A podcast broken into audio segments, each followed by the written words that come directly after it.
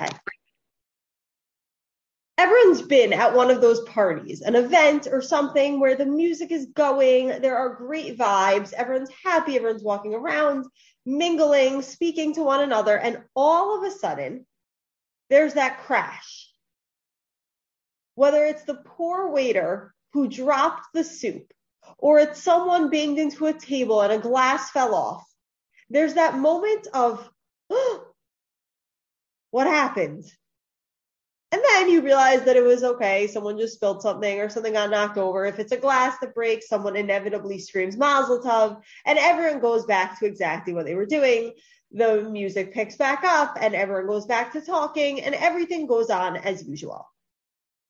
However, in this week's Parsha, we encounter what happens when everything does not go back to normal.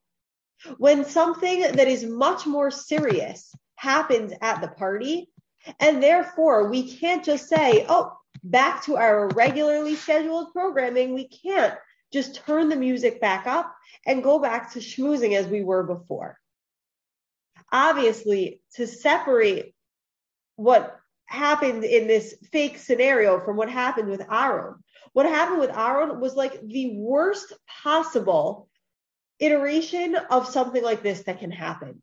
What was it that happened back in our previous parashiyot? They finally finished.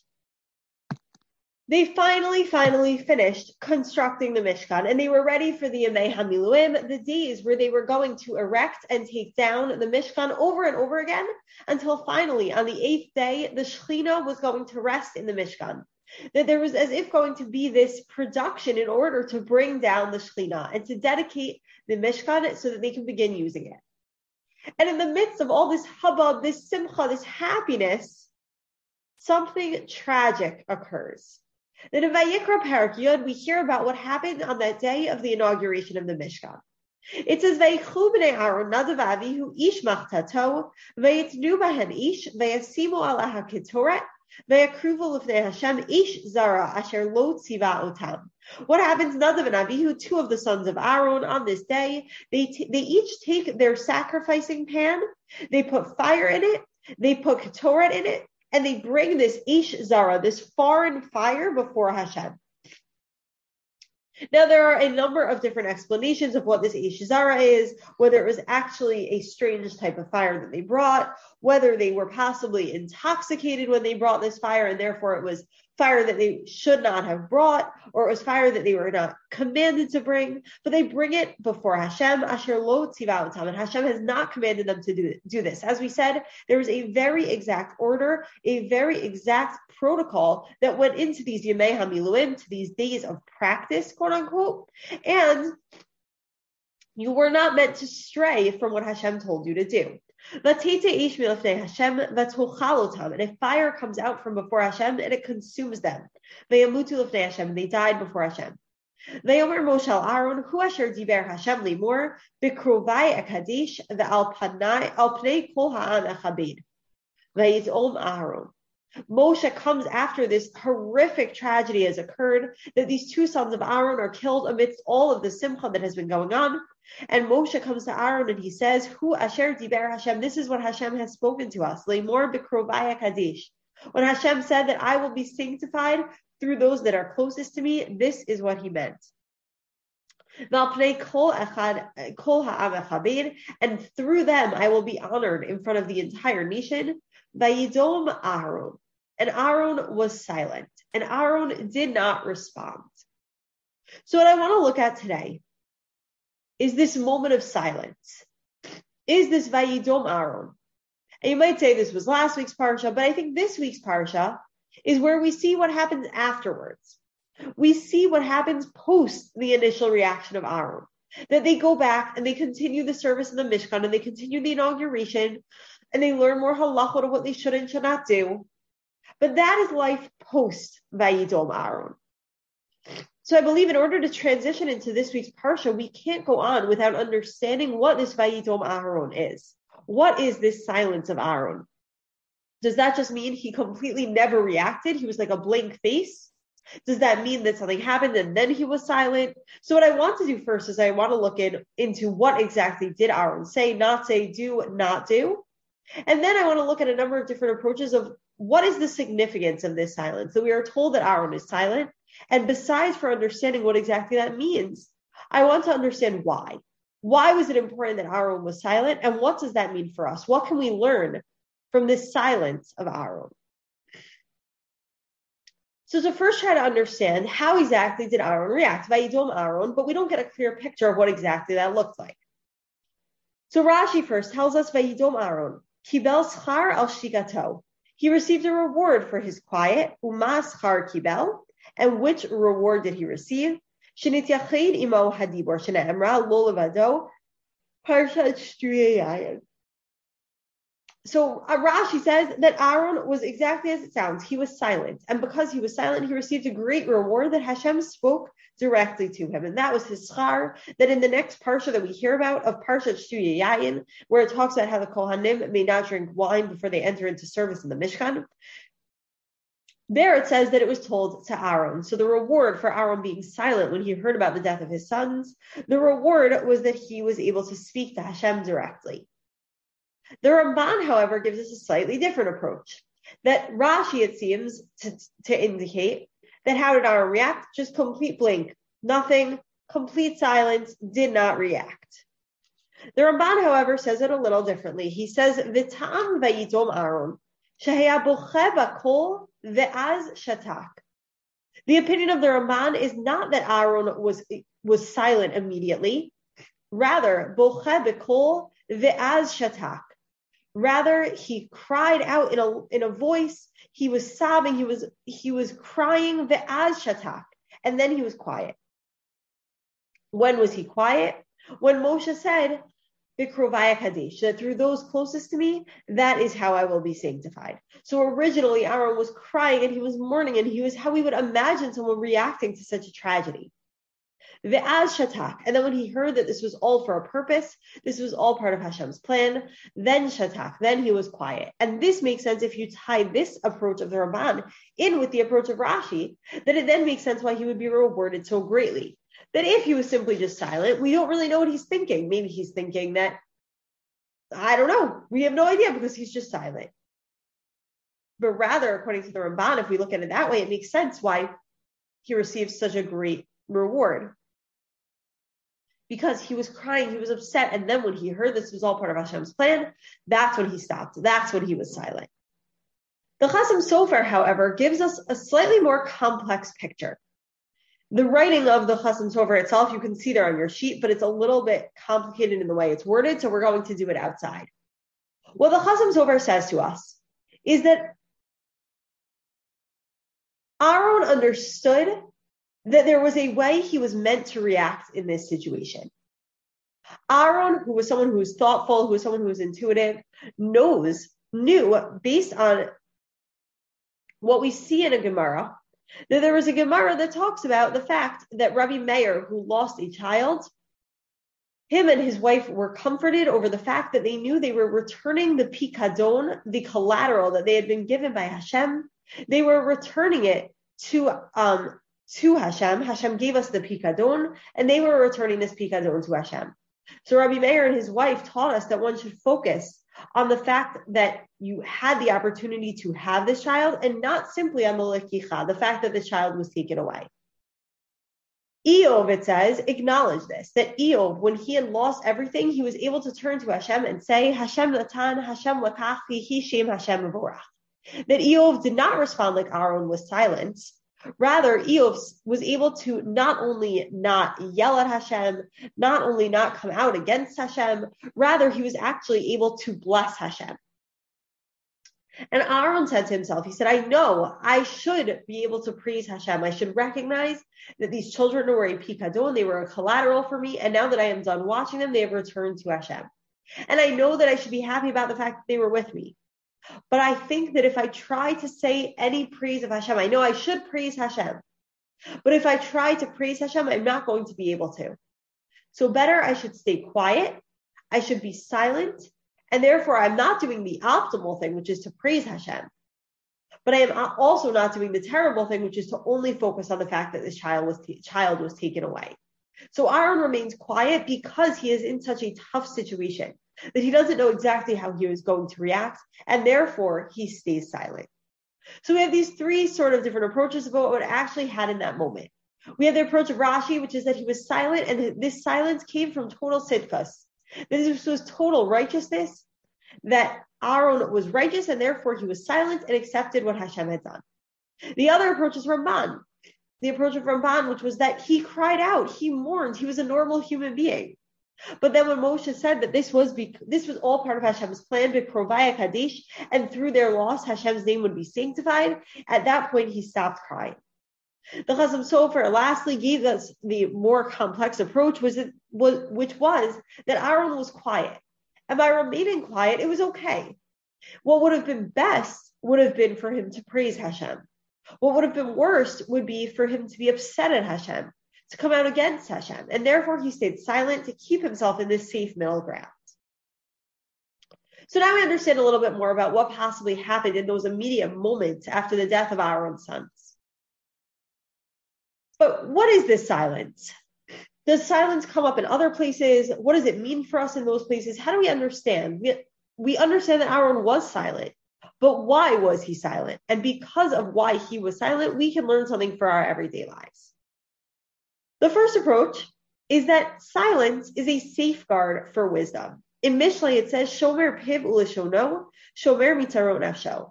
One who guards his heart and tongue guards himself from trouble that someone who doesn't speak a lot stays out of trouble.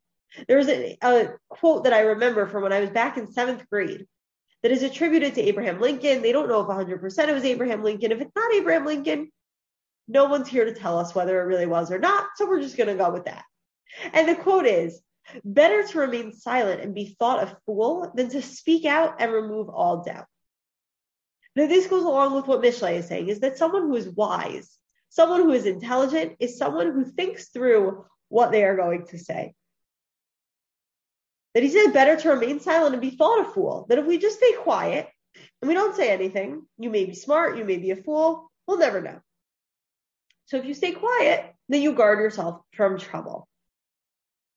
If you start to speak, then you remove all doubt. That's kind of the joke, is that you usually prove them that they were right. The Mishnah in Pirkei Avos, in Pirkei Aleph, which we will be in Parak Aleph, which we will be starting reading this Shabbos, Shimon beno Omer, Kol yamai gadalti bin chachamim. All of my days, I grew up among the chachamim. I didn't find anything better that, that was better for the guf than being quiet. The learning is not what is the most important. Rather, the actions. One who adds on many words, someone who speaks a lot, maybe chait, is bringing himself to chait, is bringing himself to sin. So all three of these kind of give us the impression that silence can be specifically employed in order to safeguard our wisdom, to give off the impression that we are intelligent, put together human beings, and therefore being silent is the best course of action because, as Abraham Lincoln said, better to remain silent and be thought a fool than to speak out and remove all doubts. So that is the first approach. However, I don't think that makes much sense here in our context because why would it, Aaron's not trying to protect people's reputation of him? He is already the Kohen Gadol. He is already serving in the highest position.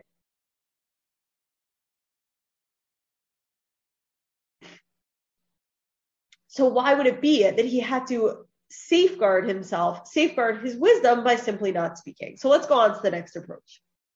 The next approach is that there are some times when it is appropriate to speak, and there are some times when it simply is not. In Kohelet, we talk about all of the different options. There is a time for this, and a time for this, and a time for this, and a time for this. In this whole long poem that gives us this rhythm, but also really this idea of what is meant to be included in our life. And this poem tells us, by Shlomo HaMelech, this poem tells us what there is time for in this world. And in this poem it says, eight likroa, the eight litzvor. There's a time to rip and a time to mend. Eight lachshov, the eight lidaber.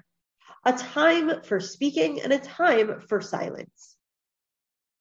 Where else do we see this? In Shemo Parak Dalid, when Bnei Israel approached the um, the Yamsuf and they saw that the Mitzrayim, the Mitzrayim were behind them and the water was in front of them. This is when they turned to Moshe and they said, were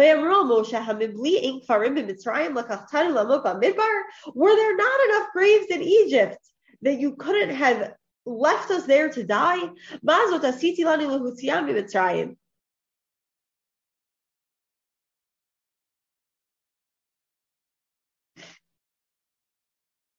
Um, haloza hadavar asher dibarnu elecha b'mitzrayim limor.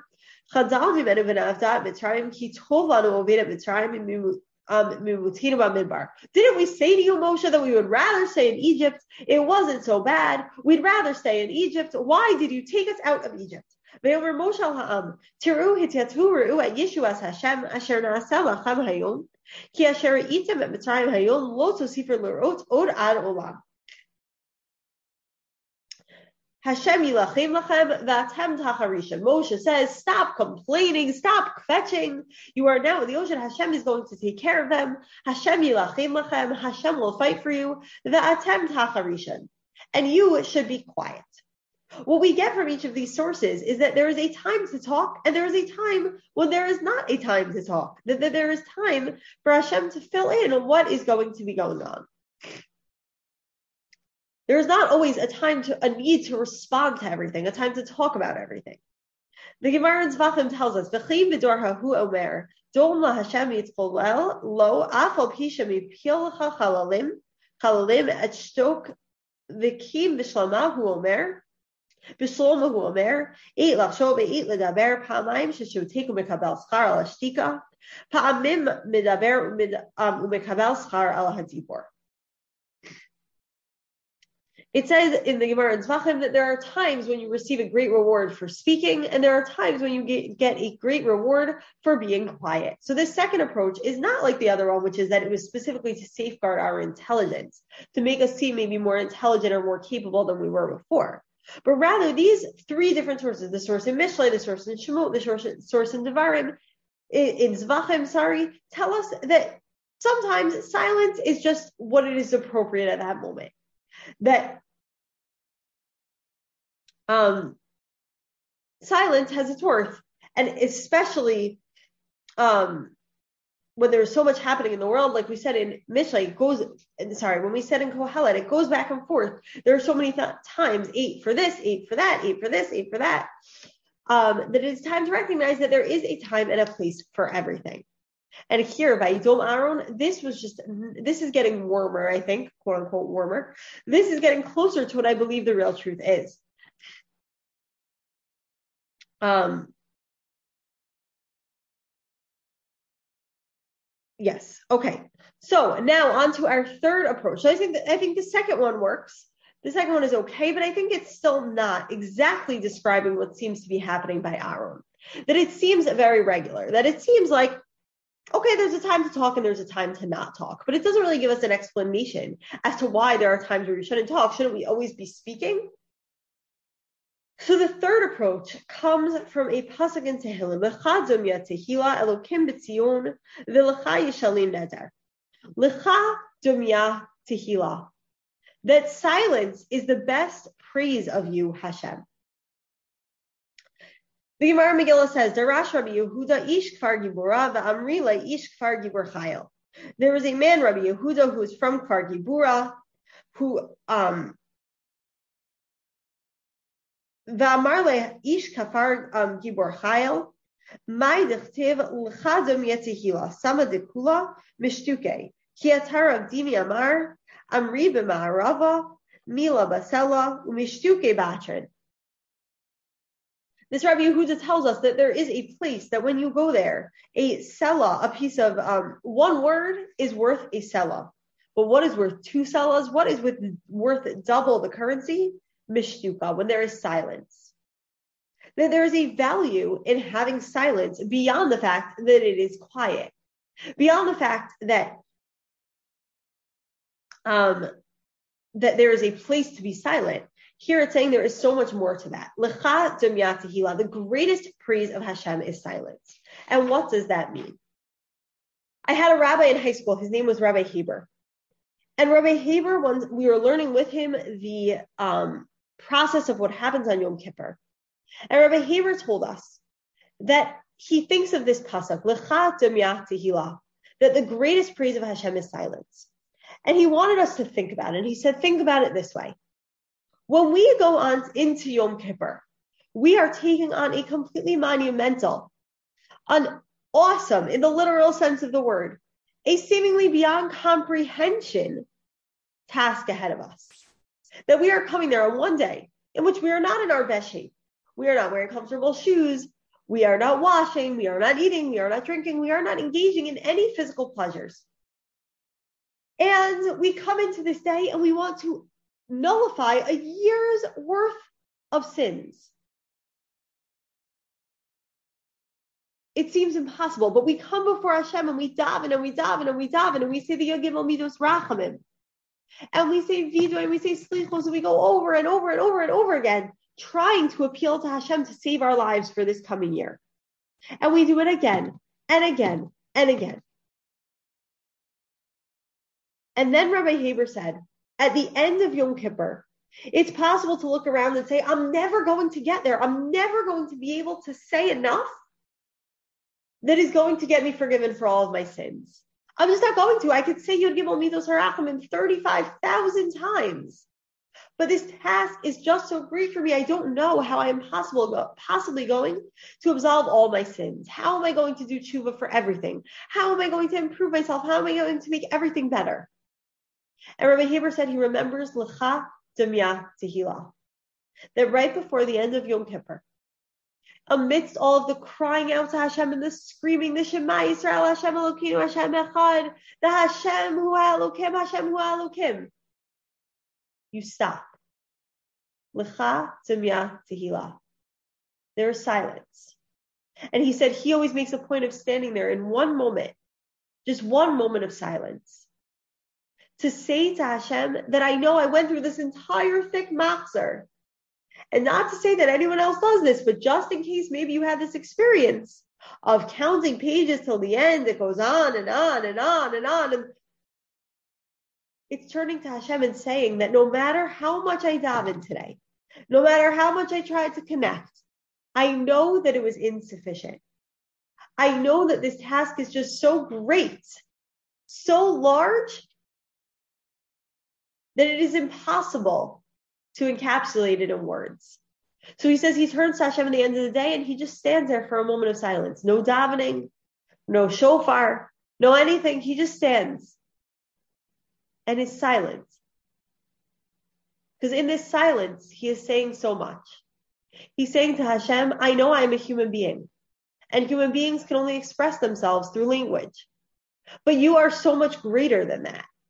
And therefore, I can't express what I need through words, so I'm going to express it through silence.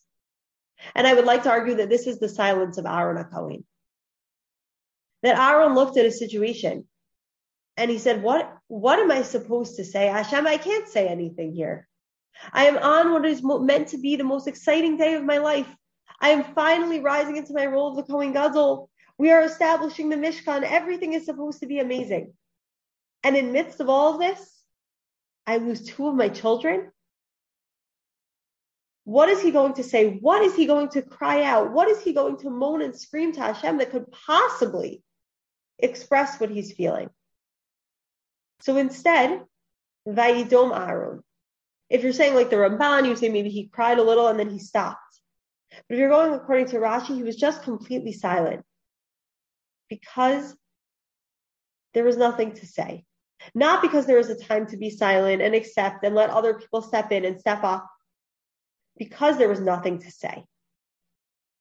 It says by Iyov that in Parak Bet, after Iyov has begin, begun on this path of all these tragedies, it says, Vayeshuvu ito la'aretz shivat yamim v'shivat lilo. Iyov's friends sat with him on the ground for seven days and seven nights. They did not say anything to Iyov because there was nothing to say. So his friends sat with Iyov for seven days and seven nights, and they didn't say anything. And I believe it is from from Iyov and specifically from over here around this area that we learn some of our halachot of Avilos specifically that you may not speak when you enter the base avel, when you enter into the mourner's home. You may not speak until spoken to. Because there is this sense of silence, of this vayidom aron, that it's not like, oh, it's just appropriate for it to be quiet here. We're not safeguarding, we're not afraid of what we might say. But rather, we are acknowledging that it is totally beyond our human capacity to say anything in this moment.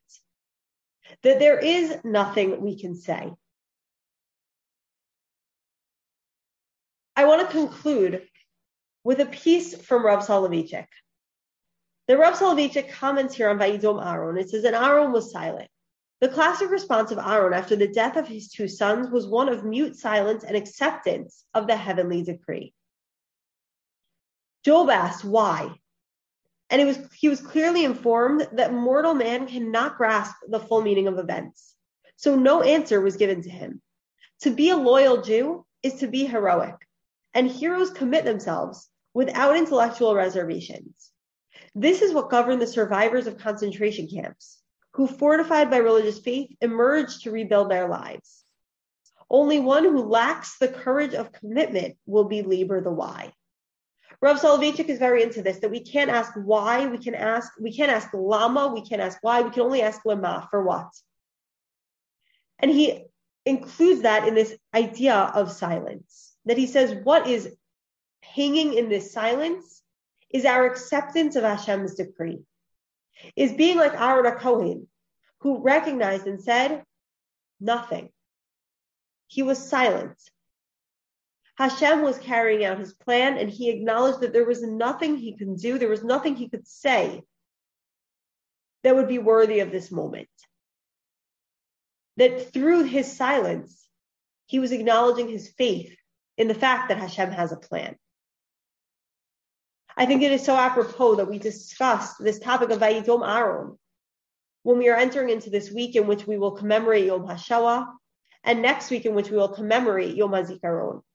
Then on both these days, there are sirens that blast through the streets of Yerushalayim. And there was much debate with the establishment of these sirens because these sirens bring about a moment of silence. And there was a debate whether a moment of silence is really a Jewish concept really we say Tehillim, we daven, we don't usually express ourselves through silence. But I believe that based on our investigation today, this moment of silence that comes with the siren, where the entire country stops, is similar to this Vayidom Aaron. What can you possibly say on a day commemorating the death of six million Jewish people? What can you possibly say on Yom HaZikaron, on a day when we acknowledge the loss of thousands of individuals who have sacrificed their lives al Kiddush Hashem so that we can have a state of Israel? To those who have died in terror attacks, to those who have fought in the army, what can you say?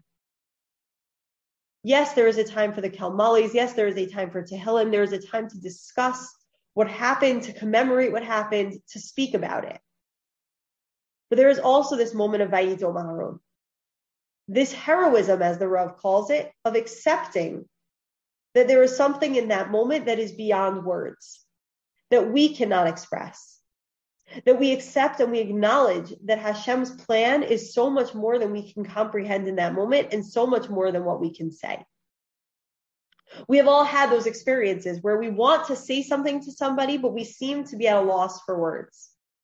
Not because we can't compose ourselves, but because our emotions seem so beyond words. And that is the silence of Vayidom Aaron. It is this silent heroism of acknowledging that we are just a small piece in this puzzle. That anything we have the capacity to do is so much less than what is needed in that moment. And accepting that only Hashem can fill that moment. We cannot fill it with words. We cannot fill it with anything that we can do. We can only be silent and let Hashem fill that space. So, Mirz Hashem, may we never, never have to experience anything of this sort. May we not have to observe any more of these. I don't, I don't know what's going to happen with the sirens in the time of Mashiach, but I can imagine that we will have other things happening in the state of Israel. Hopefully, celebrations and parades with Mashiach. So may we never have to understand it in this concept, the context. But may we be able to take this power of the silence of our own and apply it in our lives. To recognize those, those spaces in which we can't fill them with words. We have to just let Hashem fill in those spaces in our lives. Thank you so much for joining tonight. Amen. It was a pleasure to learn together, as usual.